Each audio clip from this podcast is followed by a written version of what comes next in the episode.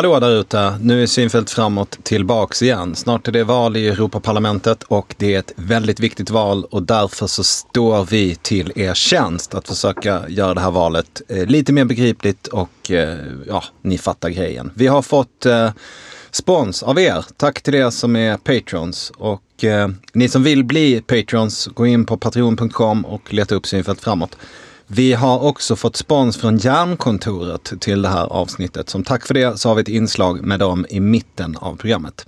Dagens gäst var gäst eh, för fem år sedan inför valet 2014. Då var hon ung, naiv, oförstörd och hade idealen kvar. Nu har hon eh, suttit vid köttgrytorna i Bryssel i, i flera år och eh, jag vet inte. Hur, hur, hur, har de här fem åren, har de, har de behandlat dig väl, Jytte Guteland? Vilket härligt intro. Jag blev, känner mig peppad. eh, men eh, häromdagen såg jag nya rynkor eh, i ansiktet eh, under påskledigheten. Så att, eh, det är klart, det har hänt en del. Eh, men eh, tiden i Bryssel har ju varit omtumlande. Det har varit väldigt händelserika år. En del av det har varit väldigt negativt. Brexit Eh, ett sånt exempel, värderingskris. Vi ser medlemsländer som inte respekterar granskande medier, oberoende forskning. Eh, vi ser medlemsländer som går åt fel håll helt enkelt. Så det har varit ganska tufft. Dessutom har ju vi sett fler terrorattentat eh, i flera städer i, inom EU och i våra medlemsländer. Så ett tag kändes det som vi hade en tyst minut för terrorns offer var och varannan eh, session i Strasbourg faktiskt. Och det var ju väldigt jobbigt. Men jag har också känt glädje i arbetet. Jag jobbar mycket med klimatpolitik och där har jag tyckt att vi har kommit framåt på ett bra sätt, på många sätt. Kommer du ihåg att du har varit gäst i den här podden ja. förut? Ja, det gör jag. Absolut. Vi, eh, vad, vad, vad har hänt med dig som människa sedan dess? Har det hänt någonting? Är du en annan nu än vad du var då? Ja, men jag har fått ett barn till. Eh, så jag är tvåbarnsförälder det är ju omtumlande. Ehm, det har varit mycket resor till Bryssel förstås och Strasbourg. Ehm, det är ju ett liv med... Ja, det händer mycket så att de här åren har gått väldigt fort. Och de har ju varit väldigt spännande och på ett personligt plan väldigt utvecklande och så, men också jobbiga ibland. Att... Finns det en liten eh, Carl Bildt-faktor i det där när man tar del av den internationella politiken? Att man, att man får lite den där inställningen att ja, eh, det där problemet kanske inte är borde vara högst på dagordningen. Alltså att, att, att har, har du börjat se på Sverige som provinsen? Det var någon som sa det, gå inte bort i Brysselkorridorerna nu Jytte. Och då menade han nog ungefär det. Mm. Eh, nej, det tycker jag inte. Jag tycker det är lika spännande med svensk politik fortfarande. Eh, däremot så tycker jag ju ibland att man skildrar det som händer i Europaparlamentet på ett sätt som blir lite lite missvisande. Det är ofta så att de segrar som är, de framställs som svenska och det som är dåligt och konstigt framställs som att det var något annat lands idé. Eller så. Mm. Medan det kanske mer är tidiga förslag, eh, lite väl naiva då mm. möjligen. Eh, men eh, att i eh, slutändan så är vi väl alla lika kloka och ibland lika ja, grundlösa. Mm. Så att jag, jag, tycker väl det har jag kanske ändrat mig lite i under de här åren. Jag har större respekt för också andras medlemsländers eh, styrkor. Intressant. Vi vill veta mer om vad du har gjort de här fem åren, men jag ska köra några snabbfrågor med dig så mm. man får en liten översiktlig koll på vem du är helt enkelt. Mm. Eh, hur presenterar man dig lämpligast på 144 tecken? Oj. Eh, socialdemokrat, eh, Sveriges enda ordinarie ledamot i miljöutskottet brukar jag försöka få med. Det tycker jag är viktigt. Vad är lagom hög skatt? Ja, men vi ska inte ta ut mer skatt än, eh, än vad vi behöver för de utgifter som välfärden behöver. Men behov är väldigt relativt. Jo, det är klart det är så. Men jag tror att det är farligt att säga att det här är lagom. Vi ska ju alltid försöka ha press på de intäkter vi tar så att vi inte beskattar mer än nödvändigt. Ja. Hur mår svensk industri? Eh, I stort väldigt bra. Jag känner mig ofta väldigt eh, stolt över hur svensk industri ligger i framkant. Inte minst när det gäller grön utveckling och innovation.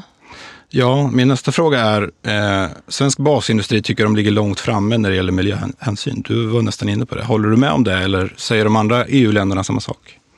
Nej, jag tycker ändå när man pratar om eh, ut, eh, hur det ser ut i medlemsländerna, då tycker jag att det ofta framkommer att Sverige är långt fram. Så att det finns en slags objektiv diskussion även från andra som berömmer svenska framsteg på det här området. Men Vilka är, är längst bak? Ja, men så kanske man inte behöver uttrycka det, men det, det finns... Det, sitter det är tuffare för länder som Bulgarien och Rumänien som har 30 procent eh, lägre BNP än övriga EU-länderna. Det är ju klart att det är tuffare för dem att ligga i framkant med väldigt stora investeringar och så. Det måste ju jämnas ut framöver. Så sådana där grejer som att göra stål utan kol och sånt där, det är, det är sånt som rika länder med bra BNP har råd att hålla på med? Är det så man ska se det? Eller? Nej, så ska det ju inte vara, men det är absolut så att man har ett försprång där och det behöver man inte blunda för. Men eh, vi har ju också, till exempel när vi jobbade med utsläppshandeln som är en av de stora lagstiftningar jag har jobbat med under de här fem åren.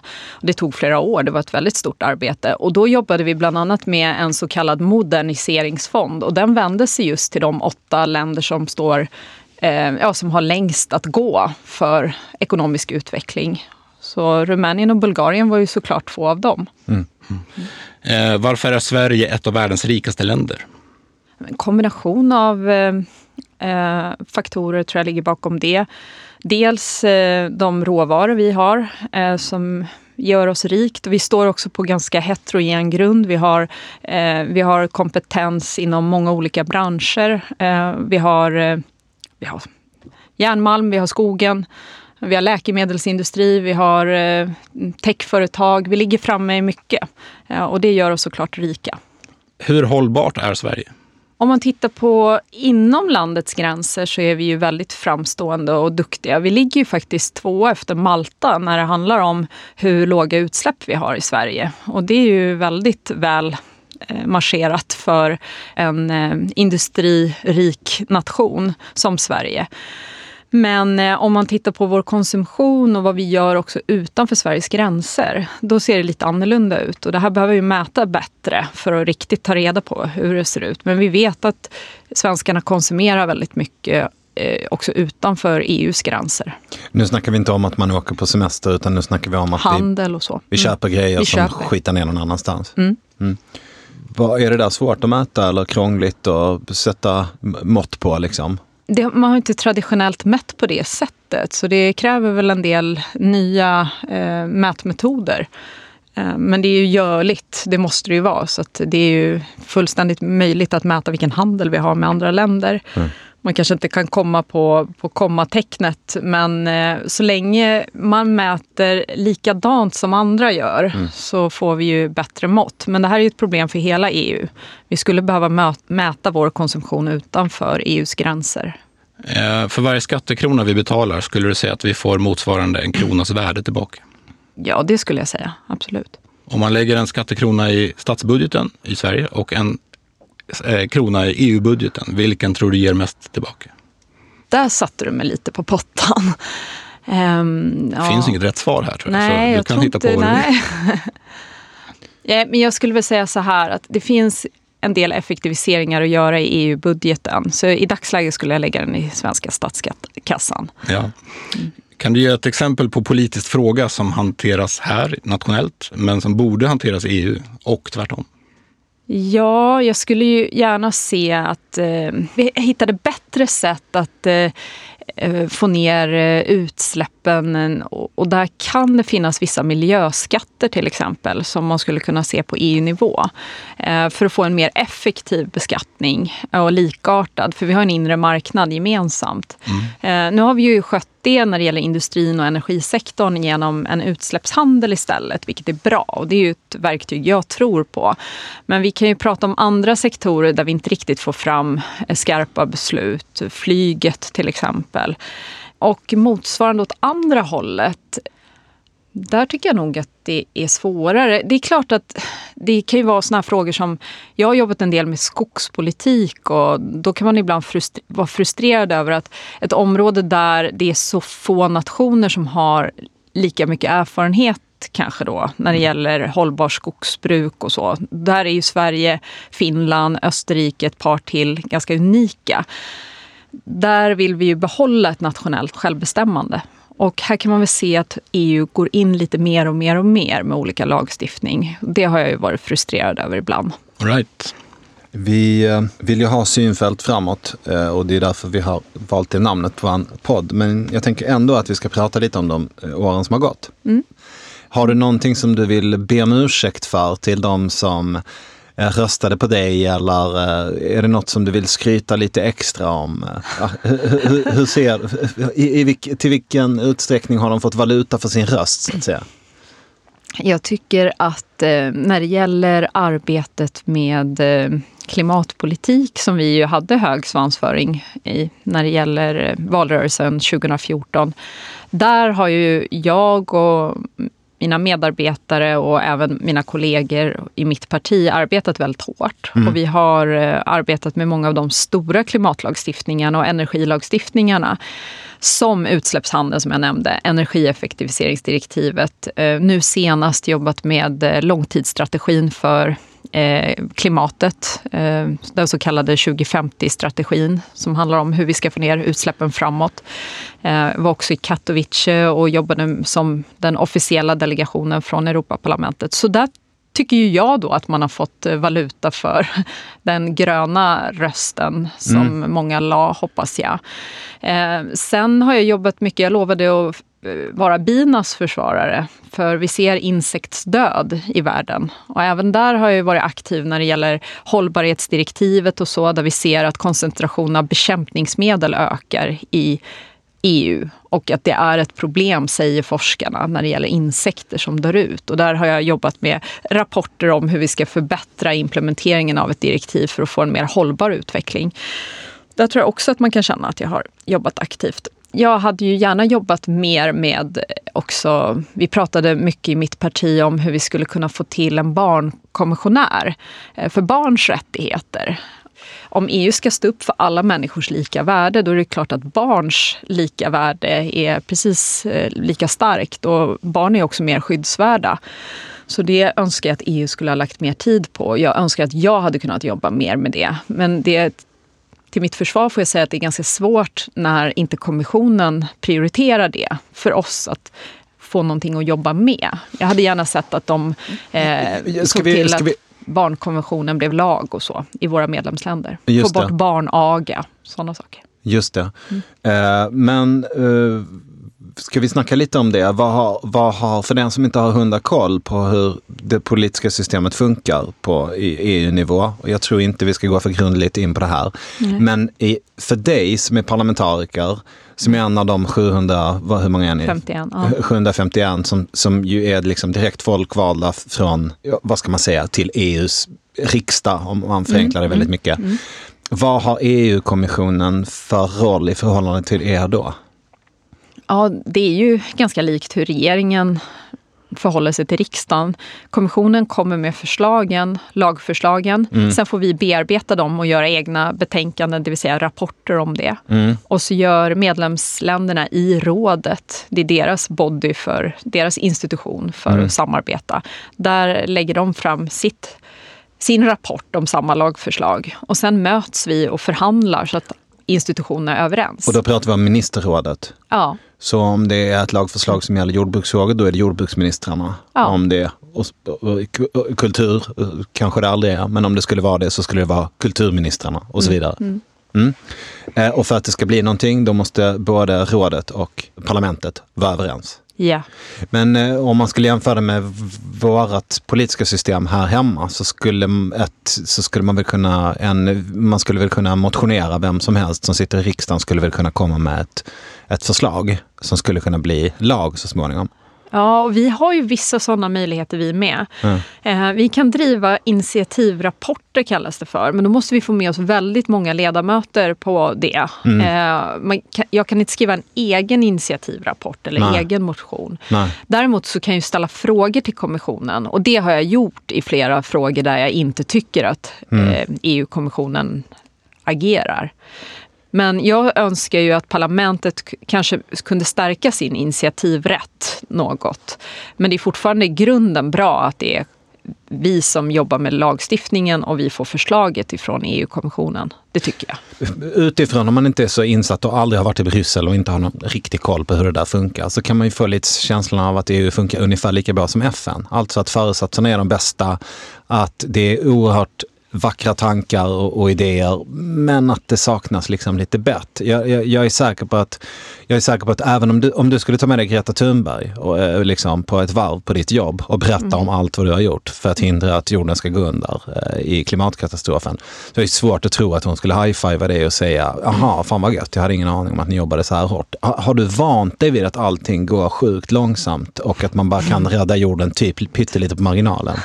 Eller, eller är det jag som har en konst, skev bild av hur det ser ut? Nej, men vissa dagar kan jag hålla med dig eh, när det gäller vissa frågor. Jag menar, när jag pratar här om barns rättigheter känner jag absolut på det sättet. Det kan vara frågor när det gäller hur man hanterar flyktingkrisen, humanitära krisen. Där har ju verkligen EU strandat i en stoppa huvudet i sanden mentalitet eh, som inte är bra.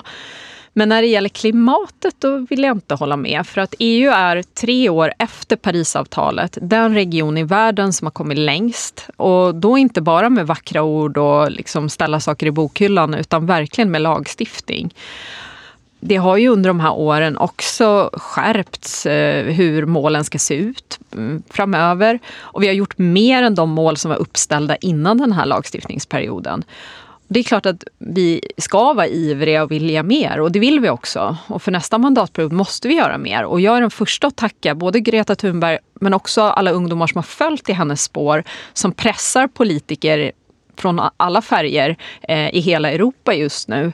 Eh, det är ju en enorm styrka och det ger ju också kraft till parlamentet att bli tuffare nästa mandatperiod. Men här här är inte vi långsammare än vad Sverige skulle vara. Alltså Sverige skulle ju kunna eh, fatta beslut och komma längre men man kan inte förändra klimat, den, den, globala uppvärmningen mer än vad EU kan. Vi ska prata mer om miljö lite ordentligt men eh, en fundering kring liksom vardagen i Europaparlamentet. Vi vet ju att det finns en driljard tolkar och man kan tänka sig att... Eh, Men där de... måste jag få skjuta in det, ja. det, som jag nog tror att många av lyssnarna funderar på. Har ni lekt den där eh, Google Translate-leken, alltså att ni tar en text på svenska, lämnar den och får den översatt till franska och sen tar den och lämnar och får den översatt till spanska och så gör så varvet runt och så tillbaks till svenska igen och så jämför med det du lämnade ifrån, alltså viskleken. Ha, har det gjorts några sådana fullskaliga experiment? Nej, det måste vi göra faktiskt. Allvarligt ja, talat? självklart. Ja, nej, jag har inte gjort det. Det nej, finns det, det tekniska förutsättningar för att genomföra finns. ett sådant experiment? Absolut, det, det är jag säker för jag på. tror att det skulle säga någonting. Det skulle säga någonting, ja. Men vi har varit med om att Alltså man, man, är ju med om att eh, ord som kan vara politiskt känsliga i en eh, diskussion där vissa ord kan bli som en, ett, vad ska man kalla det för, men som en lampa för det här är det politiska förslaget. Ja, men det, här, det här ordet, då ansluter vi oss till en idé om att hit ska vi. Ja. Och det här ordet betyder något helt annat. Ja. Och, och där kan tolkningen bli ett eh, bekymmer. Ja. Men oftast är de enormt duktiga. Jag är så imponerad. Vad jag tänkte på är ju att som parlamentariker, om man är en jättespråkbegåvning så borde ju det vara en väldigt bra fördel. Det är det Eller, absolut. Ja, tolkarna måste ju alltid vara en omväg på något sätt. Det är klart du får en annan närhet när du kan prata med någon på dess språk. Ja. Och eh, det märks ju också att en del av de eh, ja, Benelux-länderna som behärskar många eh, ja, men engelska och franska väldigt väl och tyska också för den delen, får ju en väldig fördel. Eh, och, och, här är det också så att vi som befinner oss lite i periferin, också geografiskt, kan ju också ha lite mer tungrodda resor och sådana saker som också drar ner en viss effektivitet i arbetet. Mm. Men å andra sidan, det är ju med mycket vilja och prioritering så kan du komma väldigt långt i alla fall i arbetet. Och om du har duktiga medarbetare dessutom, kanske språkbegåvade, så kan det kompensera en hel del. Själv försöker jag lära mig franska ordentligt, men det tar, det tar lite tid. Världens konstigaste språk. Ja. Men äh, det, jag har inte lärt mig så många ord, men äh, de orden jag har lärt mig är ganska lätta. Men jag kanske är väldigt begåvad. Men du, äh, hur ser en arbetsvecka ut för dig då? där? Är det okej okay, eller? För jag, jag tycker det låter som att vara på turné alltid, livet ut. Alltså skitjobbigt ändå. Och fan, flyga fram och tillbaka till ett annat land och ungarna går väl på dagis här eller där eller vad? Mm, där. där. Det, det kan vara lite jobbigt som nu i men jag, ett, jag sitter inte här och tycker synd om mig själv. Jag är oerhört privilegierad. Jag gör det jag vill. Eh, jag har goda, gott stöd, jag har duktiga medarbetare, eh, bra ekonomi. Det är inget synd om mig. Så att eh, ingen som sitter och lyssnar ska tro att jag tycker synd om mig själv.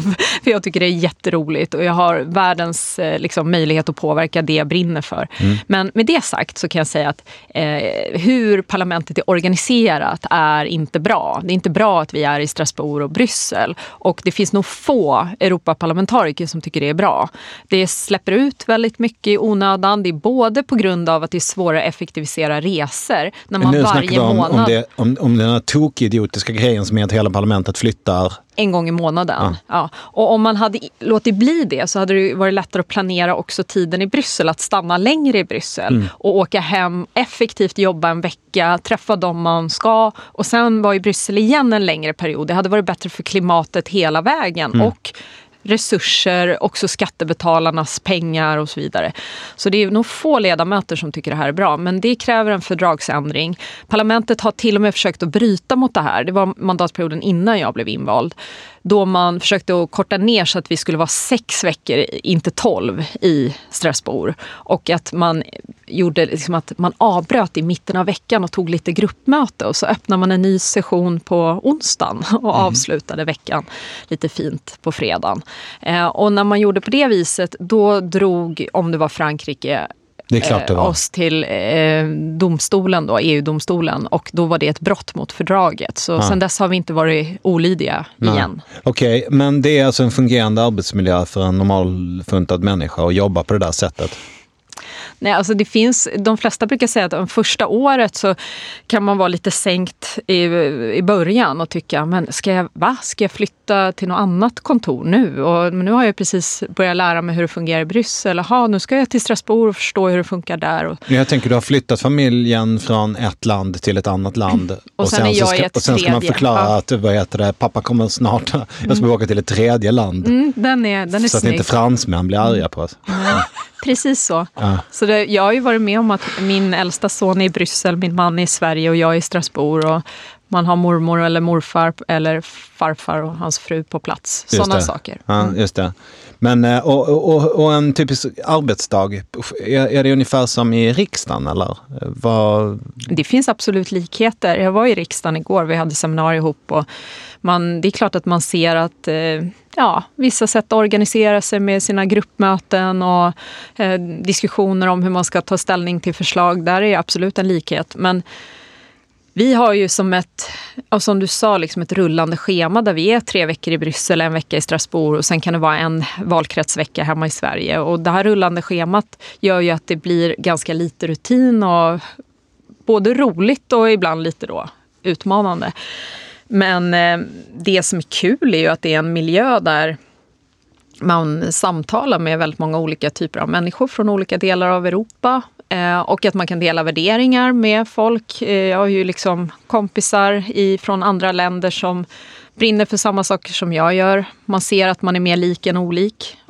Ehm, det är ett parlament som inte är så gammaldags heller. Det är också en, någonting som jag ändå vill föra fram som är positivt. Att eh, vårt parlament... Kungen behöver inte komma dit och sånt där. Nej, det är ganska lite sånt. Det är nu, väldigt nu har skönt han varit, att inte... Ja. Nu har han varit har en ni gång. släpat dit kungen i alla fall? han åkte Fast, dit. Ja. Jo. Men, eh, men det finns inget sånt där eh, ceremoniellt på samma sätt. Det är väldigt lite av det. Mm. Eh, och istället, jag tänkte på det när jag var i riksdagen nu, att där är det mycket tinnar och torn och, och, och det är väldigt mycket gamla aner och så. Medan vi lever i... Det är framförallt väldigt stora ytor som bara är fyllda med äh, oljemålningar av gamla sossar. Precis. Och också. Ja, precis. precis. Jag är förstås väldigt lycklig över. Mm. Eh, nej, men i Europaparlamentet så, så känns det lite mindre så tyngt av tradition. Och därmed också lite lättare på något sätt att utmana. Och när man kommer som ny ledamot så känner man sig inte så man känner sig inte så tyngd av gamla traditioner utan man kanske vågar säga ett par ord ganska tidigt mm. Eh, och komma igång i arbetet. Det är också så att eh, man sitter inte i bänkvärmare i 20 år utan man kan få tung lagstiftning sin första mandatperiod. Mm. Och det är mer ett, ett man får söka och så finns det vissa poängsystem som säger att din grupp har fått så här mycket stöd. Ni har så här många poäng att äska för. Mm. Men ni får välja vad vill ni vara huvudansvarig för, för, mm. för lagstiftning. Så man har på något sätt större chans när man är ung eh, att komma in. Nu är inte jag lika ung längre då, men jag var ju förhållandevis ung för fem år sedan. Eh, jag tänker att vi ska prata lite om artikel 13. Ja, eh, om man har varit på internet någon gång de senaste månaderna så kanske man har hört talas om något som heter artikel 13. Och eh, det är kanske lite oklart vad det där är, så du får i uppgift att kort berätta vad är det och så får du berätta vad du röstade på och varför. Ja, det här handlar ju om den digitala upphovsrätten och den har ju varit omdiskuterad i EU i 18 år faktiskt innan det nu blev beslut här i slutet av den här mandatperioden. Och då var det ju en artikel som, eh, som var då omdebatterad som handlade om huruvida eh, stora nätjättar, det kan handla om Youtube, eh, Facebook eller liknande. Och det är framförallt så att den här lagstiftningen tar sikte på de fe mellan fem till tio största eh, bolagen i EU som kan konkurrera med Youtube som har mängder av upphovsrättsskyddat material och som tillhandahåller det i kommersiellt syfte. Alltså inte för något annat skäl. Man tjänar pengar genom annonser och liknande. Och då handlar den här artikeln om att man då ska tvinga dessa jättar att gå till förhandlingsbordet och teckna kollektiva eh, avtalslicenser som gör att det upphovsskyddade materialet eh, då blir betalt för till rättighetshavare som kan vara musiker eller författare, fotografer och liknande. Eh, och eh, det känsliga har ju varit på nätet då att en del eh, har uppfattat att ja, men kommer jag att kriminaliseras för att jag delar det här eller att jag lägger upp en låt som jag har gjort mig rolig till eller parodi eller liknande. Och då var det ju viktigt för oss att förbättra det här förslaget så att det inte ska misstolkas på det sättet. Så då har vi ju lagt in bland annat skydd för parodi väldigt tydligt. Att man ska inte plocka ner material som är, handlar om att göra sig rolig rolig över politiker eller... Det, det här låter jättebra, men det här är ju algoritmer som ska sköta det här och de är ju sopor på att göra bedömningar om vad som är humor och, och inte. Mm. Eh, det, vi, det råkar vi ut för lite till mans. Eh, så här att, ja, men det där inlägget som jag försökte posta på Instagram fick jag inte lägga upp för det var naket. Och man bara, nej det var mm. fan en aubergine och inget annat. Vad, vad är du för en dålig algoritm nej. som tror att, att frukt och grönt är porr? Eh, algoritmerna är ju så ja. dåliga. Är inte det ett problem? Jo, det är ett problem och precis som du säger så sker det redan idag. Eh, och det vi då försökt att eh, få med, eller har fått med, det är att de här företagen ska utarbeta eh, mekanismer. De måste lägga mer kraft, alltså mankraft, på ja. att granska varför de har plockat ner material. Ja. Så man ska få en andrahandsgranskning som gör möjligt att plocka upp det igen. Ja. Och är det så att inte ens företaget, eh, att man anser att företaget har gjort fel bedömning totalt, mm. fast eh, man kräver den här andrahandsgranskningen, då ska det finnas en oberoende instans också som ska byggas upp som man kan vända sig till. På nationell Idag, nivå eller eh, på, EU-nivå? Kommissionen kommer att eh, föreslå hur detta ska gå till, ah. så att implementeringen är ju inte klar än. Nej. Men jag vill säga att idag så ser jag ju flera som är sura över att deras material plockas ner och att idag har du ingen att klaga till. Företaget Nej. kan göra så godtyckligt. Ja. Eh, och därför vill jag mena att vi stärker användarnas rättigheter att få sin sak prövad. Både i företaget, för det blir lagkrav på företaget, men också i oberoende instans. Och jag tycker det här är bra och jag är medveten om att det har varit väldigt mycket kritik och, och jag tror att det har förbättrat förslaget. Sen är det klart att många av kritikerna har inte tyckt att ja, har inte kanske sett de förbättringarna. Men alltså, min förhoppning är att man kommer att se de förbättringarna och att en del personer som idag irriterar sig på nedplockat material kommer att få finna sina rättigheter stärkta. Jag gissar att det som ni har problem med vad det gäller liksom att prata med allmogen om varför det här är viktigt och bra, det är ju att vi har ju känslan av att fan om jag inte lyckas köpa en film eh, och laddar ner, om jag laddar ner en film och kollar på den, vi snackar om en jävla pilsnerfilm från 50-talet. Liksom. Om jag laddar ner, då riskerar jag att få betala 10 000 spänn i böter. Men eh, eh, de, Facebook och de andra stora företagen har hur mycket data som helst om mig och de säljer, de behandlar mig som om jag inte är värd någonting. Men eh, det är mig polisen kommer knacka på hos och liksom lämna böteslappar till för att jag kollar på en jävla Tor Modén-rulle som inte går att få tag på på något annat sätt. Det känns så jävla orimligt eh, mak- maktförhållande. Och, eh, Men Att- vi att- delar ju jag- den frustrationen. Ja. Det är ju inte användare som ska eh, jagas rättighetshavarna och användarna sitter lite i samma båt här. Användarna betalar med sina datauppgifter och rättighetshavarna be- betalar med sitt arbete till stora bolag som tjänar väldigt mycket pengar på annonser eh, och som faktiskt eh, utför en kommersiell aktivitet för sin egen vinnings skull. Eh, och lagstiftningen syftar till att pressa de här bolagen att betala tillbaks till rättighetshavarna. Inte att jaga användare. Eh, och Men- användare kan bli jagade idag. Även förda till domstol. Men nu är det så här att rättighetshavare vill i huvudsak inte göra det. Eh, stora musiker vill inte ställa medborgare, sina konsumenter, inför domstol. Eh, men i det fall det sker så skulle jag säga att eh, den här lagstiftningen förändrar inte det. Där är det redan idag på det sättet att det kan finnas eh, upphovsrättsskyddat material som, eh, där man har gjort sig skyldig till ett lagfel eller ett lagbrott. Jag tänkte vi skulle ta det här kort, men det är ju helt klart omöjligt. Men själva problemet är ju upphovsrättslagen från början. För att som privatperson har jag inte rätt att publicera någon annans material någonstans. Eh, och sen internet kom så har ju vi varit upphovsrättsbovar allihopa. För att vi har lagt upp bilder på nätet hipp som happ. Men ingen har tolkat det där som ett upphovsrättsbrott för att det har blivit praxis.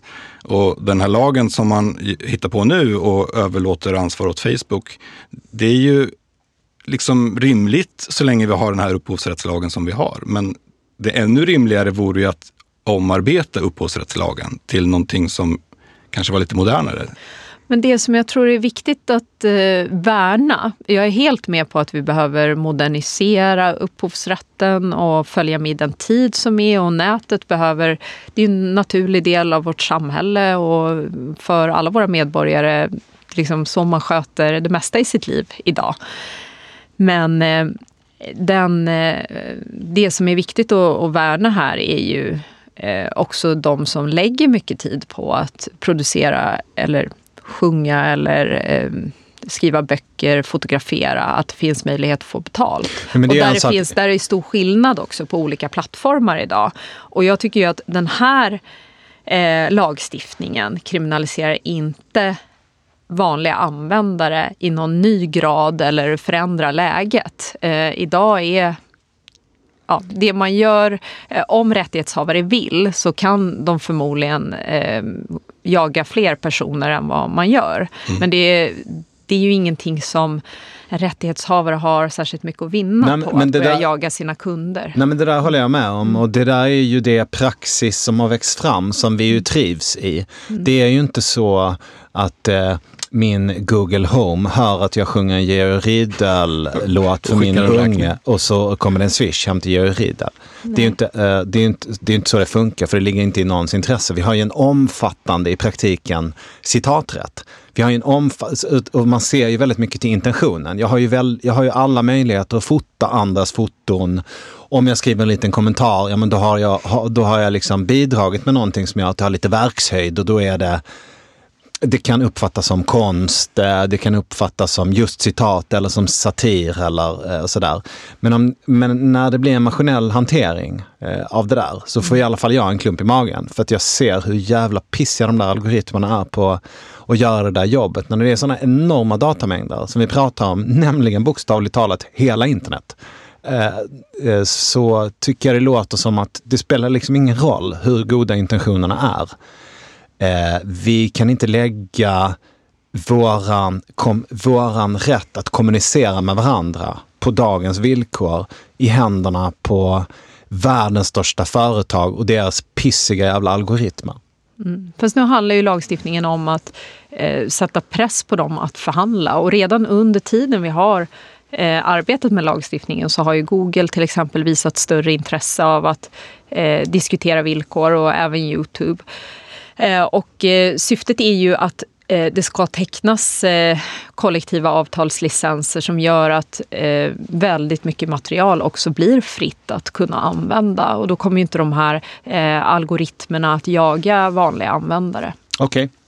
Vi går vidare. Vi har Järnkontoret som sponsor i det här avsnittet och som tack för det så ska de få skicka med en fråga till dig. Mm. Jag träffade Helene Axelsson häromdagen och hon säger så här. Helene Axelsson heter jag, jobbar på Järnkontoret som är stålindustrins branschorganisation. Jag arbetar framförallt med klimat och energifrågor. Vi ska ju intervjua lite Europaparlamentariker och eh, ja, ni har bett att få vara med på ett hörn och det tycker vi är trevligt. Men varför vill ni vara med på ett hörn?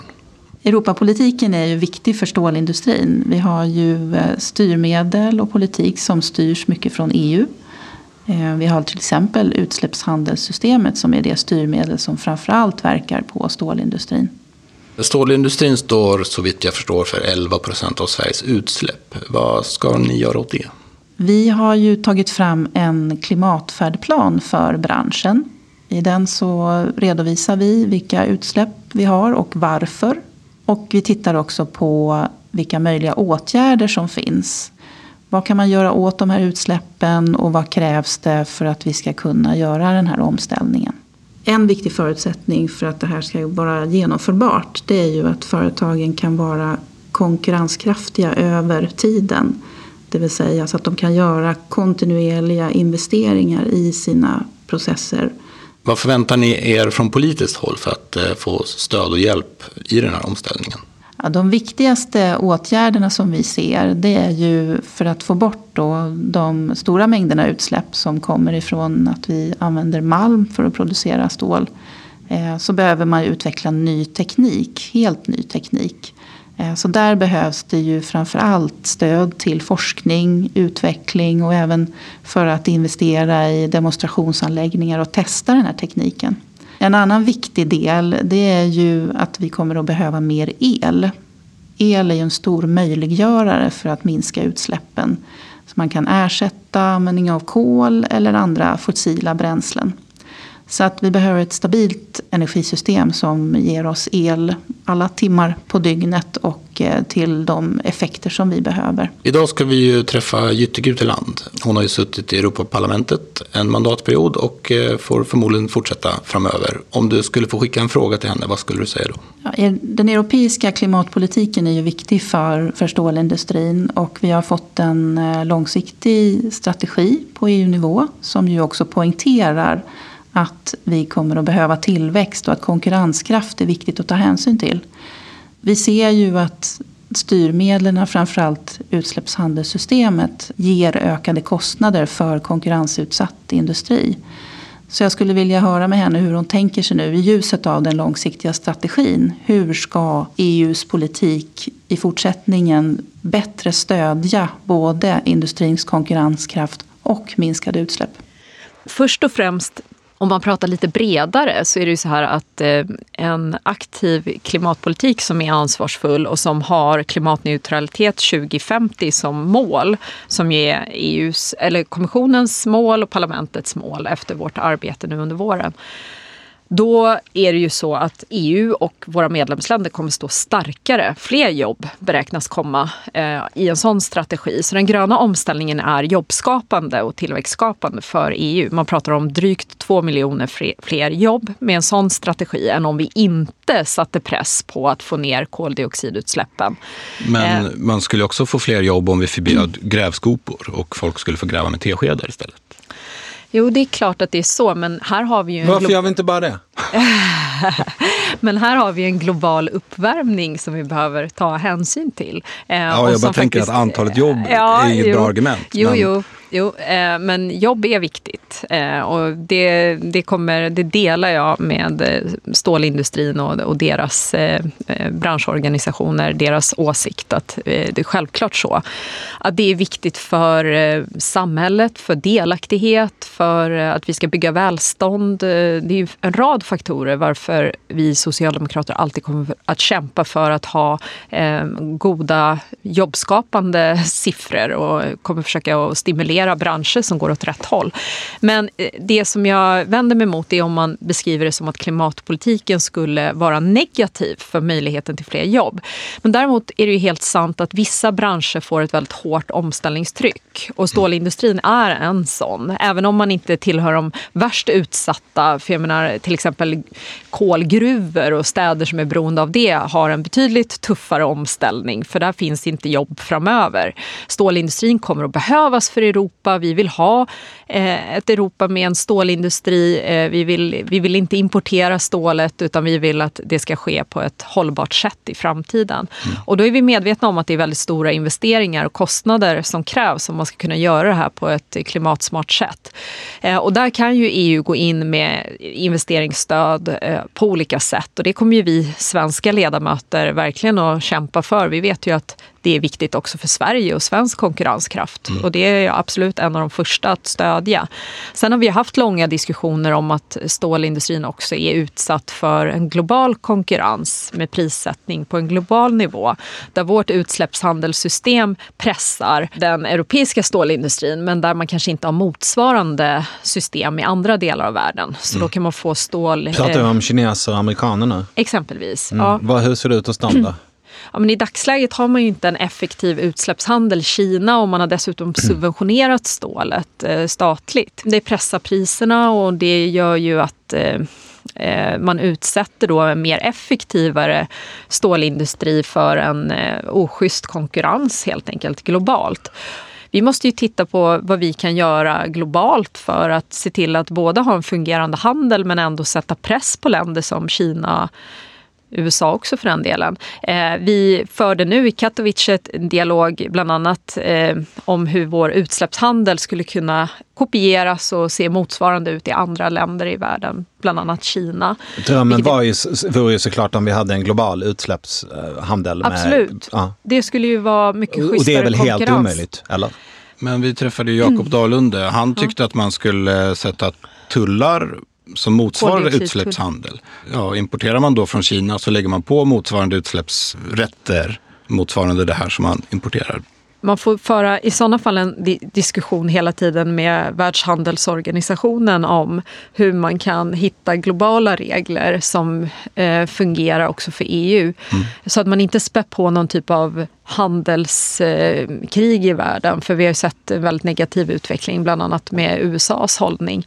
Eh, men vi är inte främmande för att man skulle kunna hitta eh, grönare sätt att handla. Och hit, men, man behöver hela tiden mm. hålla det kompatibelt med, med WHO. Då.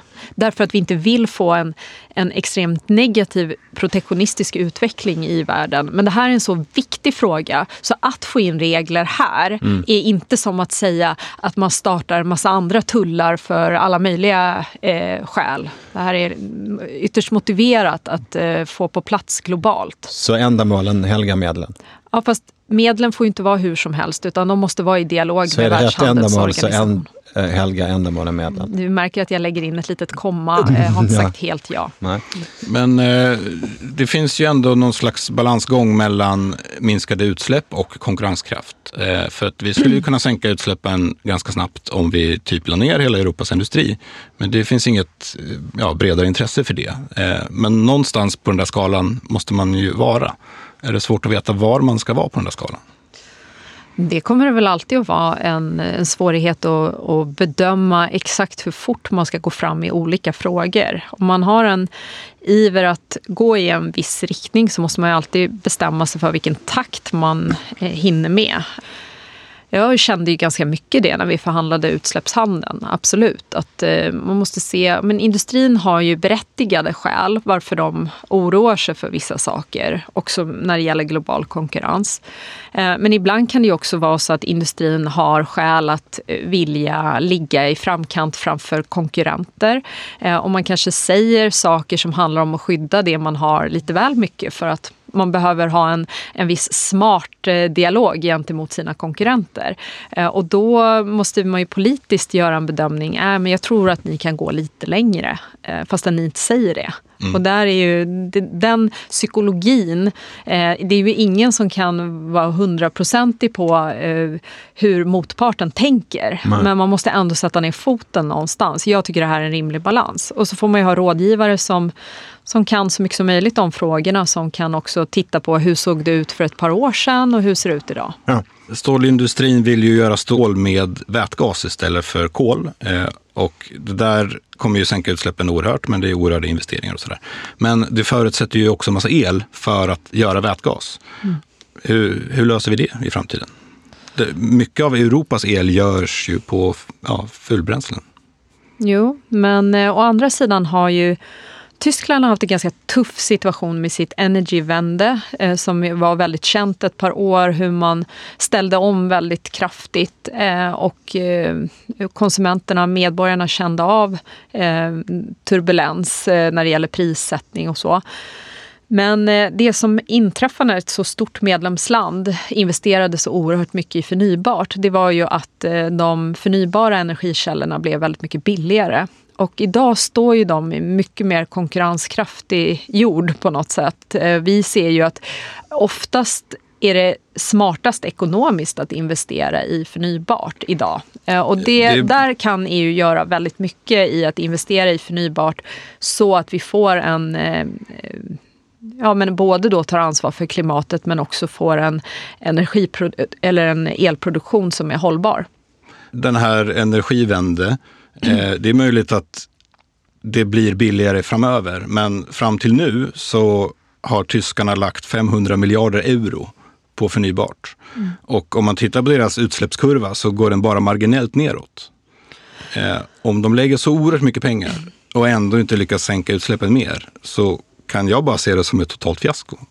Eller? Ja, men inte för Europa. Eh, för Tysk men, Tyskland får ta väldigt mycket av kostnaden. Men för övriga Europa så har man faktiskt investerat i, i så hög utsträckning. Och eftersom ja, fast land... nu pratar vi om att inte gasa ihjäl planeten. Och det är den kurvan som vi är intresserade av. Om den inte har sjunkit markant av deras kraftansträngning då har, de, fel saker. Då, har de inte, då har de inte varit intresserade av nettoeffekten utan av att signalera godhet eh, och eh, helt enkelt göra saker som verkar snälla. Men varför släpper de inte ut radikalt mycket mindre växthusgaser nu än innan de slängde 500 miljarder euro på det?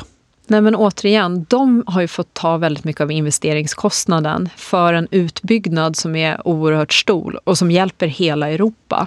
Men de har fått ta mycket av den ekonomiska investeringen och smällen av det. Eh, vilket jag tror tyska folket tycker är tufft och det är med rätta. Men för övriga Europa så har, har det här inneburit att vi idag har förnybar Jo, jo men absolut, ja. den som vill byta ut kärnkraft eh, verk mot eh, vindsnurror eh, så är det där glada nyheter. De har mm. tagit en stor del av mm. investerings... Mm. Men om vi nu pratar om koldioxidkurvan mm. eh, så är det väl beklämmande att det inte har hänt eh, mer med den. För det är väl den nettoeffekten som vi alla borde hålla fokus på nu. Ja, det, det är klart det är så. Det är klart det är så. Mm. Eh, och där, eh, där handlar det ju om att det idag ser ut så att de investeringar man gör i produktionen hänger ju inte ihop med hur, eh, hur marknaden ser ut för eh, elkonsumenterna. Utan här har vi ju inte en, en, en perfekt elmarknad där man eh, har kunnat eh, hämta hem investeringarna i lägre priser för eh, konsumenterna. Och det har ju tyska folket känt av. Men fortfarande så har de här massiva investeringarna hjälpt alla oss andra medlemsländer när vi nu vill bygga ut. Och därför kommer ju eh, elkonsumenter i våra medlemsländer inte att behöva bära de här tunga kostnaderna som Tyskland har gjort. Å andra sidan har Tyskland varit vinnare i väldigt många andra sammanhang i EU-samarbetet. Eh, Så att eh, det, det jämnar väl ut sig till viss del. Men här har de fått ta en väldigt stor del av investeringskostnaden. Ja, tack Tyskland. Mm. I, I Sverige så kommer ju vindkraften till stor nytta. Mm. För att när det blåser här så skruvar man ner vattenkraften i realtid. Så det där kompenseras hela tiden.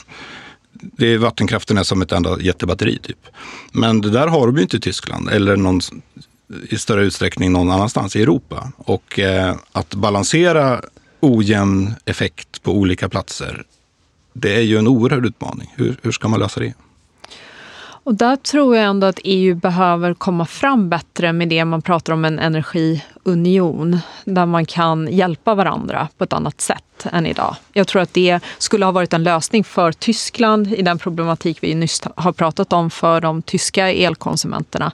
Eh, och det här, eh, ja, jag tror att det här är en väg framåt för att få en mer effektiv hantering av eh, de eh, den elproduktion man kan ha och som kan, eh, där man inte kan spara och så.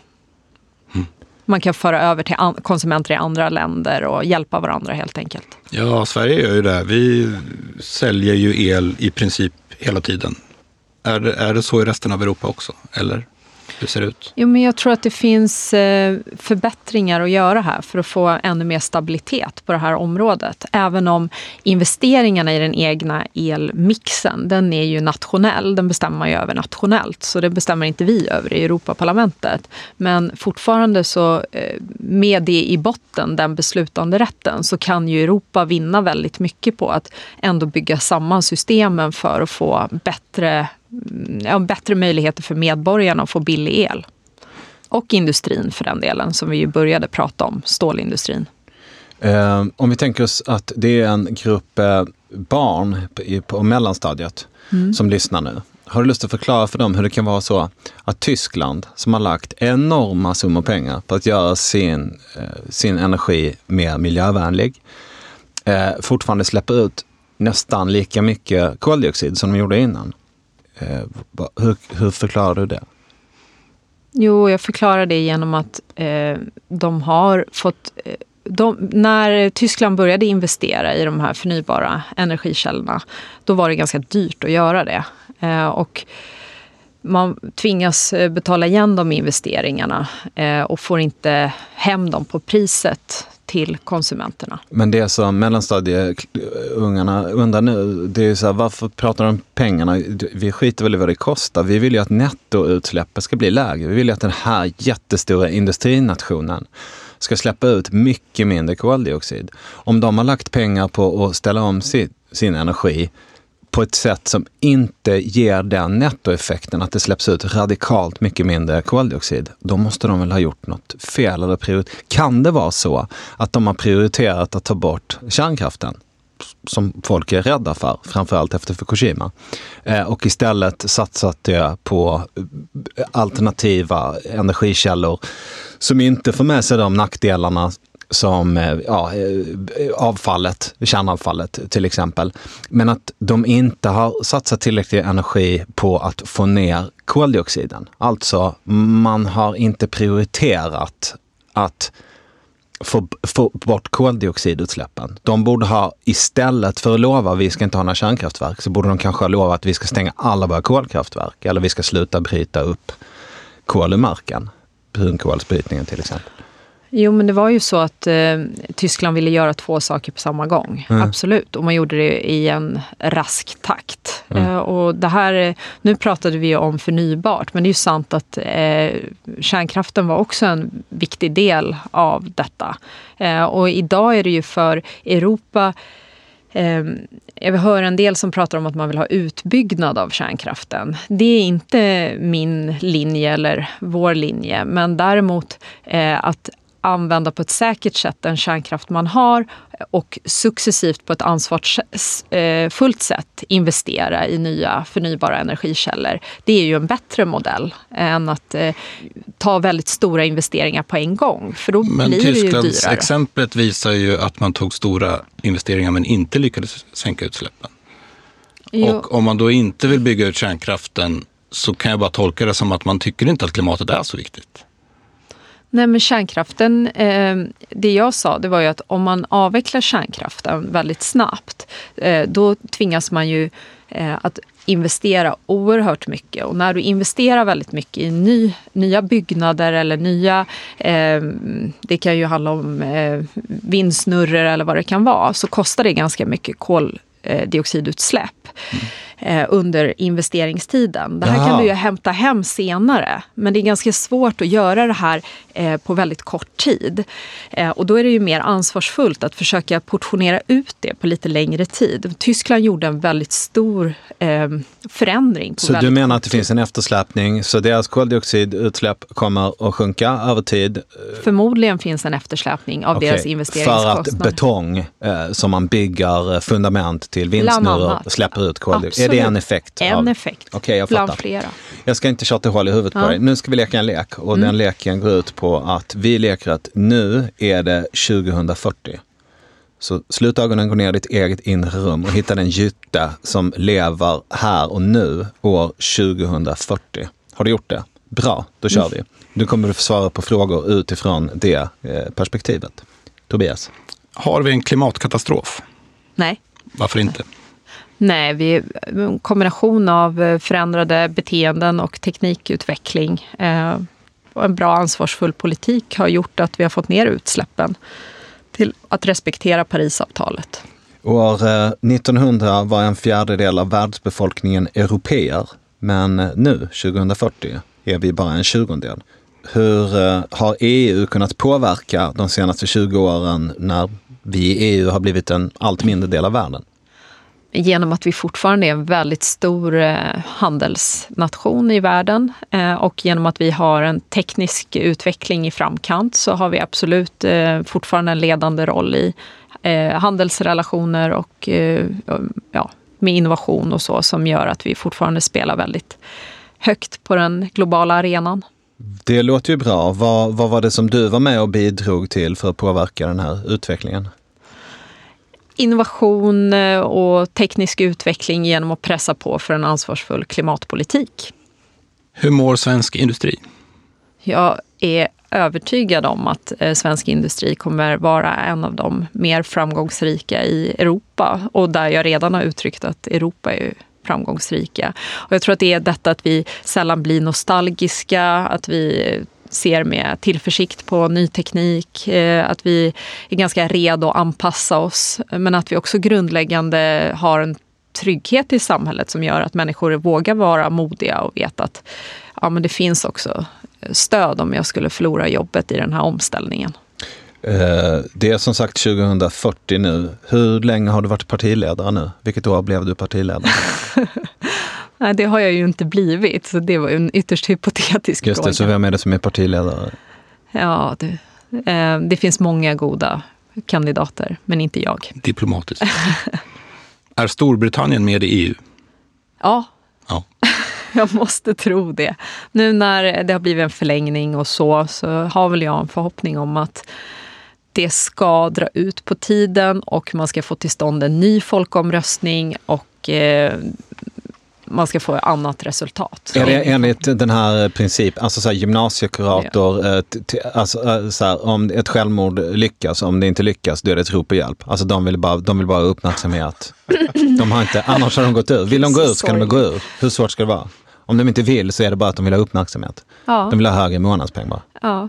Nej, men, eh, det är klart man måste ta på allvar att det fanns en djup kritik mot EU i Storbritannien och på många andra håll också. Mm. Eh, men eh, fortfarande så är jag säker på att den här brexitresan och cirkusen som det faktiskt har varit har visat många att ja, men vi måste också ha en, en vision av vad vi vill istället. Och har vi ingen sån vision, då är det bättre att stanna och utveckla det vi har. Mm. Och jag hoppas att det är den insikten som växer nu i Storbritannien. Men en sak som verkar helt fullständigt galen, det är en hård brexit. Det, det är liksom, jag, jag kan inte för mitt förstånd, eller jag kan inte föreställa mig hur man kan tycka att det är en bra idé att lämna EU avtalslöst. Det betyder ju att på väldigt många områden så kommer man gå ut i situationer där man inte har lösningar på efterfrågeproblem. Det kan vara mediciner som tar slut för sjuka människor. Det kan handla om livsmedel jo, jo, som men inte du glömmer finns. att det kommer bli så- mer som förr i tiden. Och förr i tiden gick det bättre för England. Det är en enkel logik. Fattar du inte den ska du inte hålla på med politik. Nej, precis. Men om vi räknar bort det då eh, och tänker, ja men eh, hård brexit är inget alternativ. Det är galet. Då är det ju att hitta någon typ av eh, vision av hur ska förhållandet se ut. Och än så länge har Storbritannien inte lyckats formulera det och deras parlament har inte klarat det.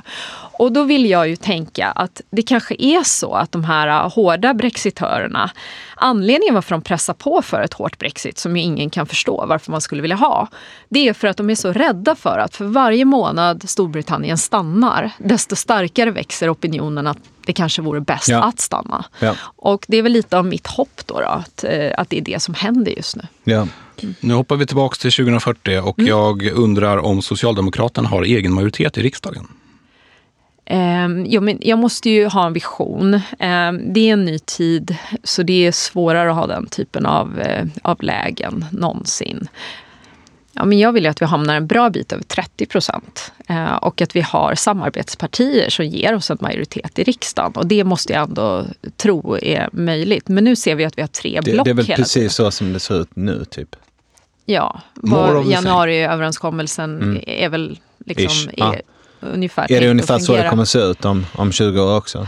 Ja, men jag hoppas väl att, eh, att vi ska ha en tydligare möjlighet till eh, riktning. Alltså en majoritet som har en gemensam idé om en riktning. Och att det finns en opposition såklart som kritiserar det och har ett alternativ. Jag tror att det är förvirrat för väljarna idag hur eh, majoriteten ser ut. Vad, vad, 2040, hur många, eh, det här kan du inte svara exakt på, men vad är din bedömning? Hur många gånger kommer Håkan kunna fylla Ullevi på en sommar 2040? Ja, nej det där vet du bättre än vad jag vet. Nej, men jag menar, snackar vi om tre, fyra gånger eller? Ja. Han kommer ju vara i 60-årsåldern Ja, då. men det är ju nog fullt möjligt. Ja. Absolut. Och det är det här, står Socialdemokraterna bakom det? ja, det är den? absolut någonting som vi stöttar. Eh. Den typen av nostalgi är bara bra. Okej, nu åker vi tillbaka till eh, 2019. Du blir återvald den 26 maj och eh, det visar sig att budgetarbetet i höst eh, faller ut så att det finns en post över på en miljard euro som det står ditt namn på. Eh, så du får helt enkelt förfoga över den där miljarden. Vad, vad gör du med pengarna? stor del av det skulle jag absolut vilja stimulera innovation, teknikutveckling för koldioxidsmartare alternativ i industrin. Eh, Och då flera olika områden såklart. Eh, Men det framför om allt ben- till våran sponsor. eh, alltså, Nej, ja, men det, Nej, det men är jag säger här inte de vill höra det, men, men det, det måste vara konkurrenskraftiga projekt. Så att det kan inte jag sitta och säga. Men jag vill ju se transportlösningar, eh, men också eh, givetvis eh, olika industrier som bidrar till välstånd eh, som behövs i vårt samhälle. Batteridrivna stridsflygplan, kan det vara en sån sak? Ja, jo. Men vi, det, det är väl kanske inte riktigt där jag tänkte att EUs eh, medel skulle läggas. Utan jag tänker väl framförallt eh, att det handlar om eh, transportsektorn som är en väldigt stor nöt att knäcka. Eh, också industrier som vi vet är viktiga för byggnation. Där är ju stålindustrin med och även har väldiga utmaningar. Så det är ju behjärtansvärt. Det är tuffare att ställa om till koldioxidsmart produktion för vissa sektorer. Så det behöver ju EU investera i. Eh, Men sen skulle jag väl också lägga investeringsprojekt för eh, sånt som har med eh, hur vi får fasar ut många av de skadliga kemikalier vi ser i jordbruket. Vi lägger mycket pengar på jordbruket överhuvudtaget och vi vet nu att vi har en stor insektsdöd och den är ju farlig för mänskligheten. Jag skulle vilja lägga också en hel del när det gäller forskning som har med antibiotikaresistens och sånt som är väldigt farligt för mänskligheten skulle jag vilja att EU ägnar mer tid åt. Eh, behövs det pengar till sånt? Är det inte bara att förbjuda det? Alltså, Antibiotikaresistensen. nej, men eh, över. Man kan inte förbjuda antibiotikaresistens, men man kan förbjuda. Överanvändning, ja, Ja, det kan man göra. Ja, för och det det vill jag ju parallellt se, att vi Mm. absolut eh, förändrar hur vi ibland förebyggande eh, ger antibiotika. Mm. både till människor men framförallt till djur i Europa. Så Mm. det är väl den stora delen. Men det är också viktigt med forskningspengar när det gäller eh, sånt som drabbar mänskligheten väldigt hårt. Mm. Med smittor och eh, även då antibiotikaresistens. Om vi ställer den här frågan till varje parlamentariker, 751 personer, tror du någon svarar jag tar pengarna själv? Nej, det tror jag Italienarna gör väl det? det är väl min bild. Nej, det tror jag inte. All right. Jytte Guteland, tusen tack för din tid. Lycka till i valet och ta hand om dig. Tack. Kul att vara här.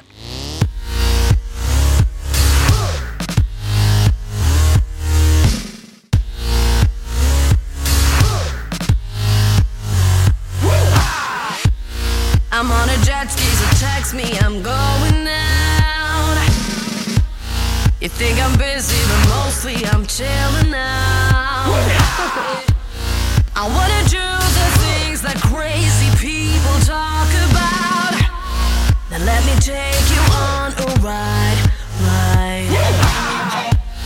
We're running shoeless all over Fifth Avenue. You won't believe all the stuff that we're gonna do. Yeah, yeah. You better brace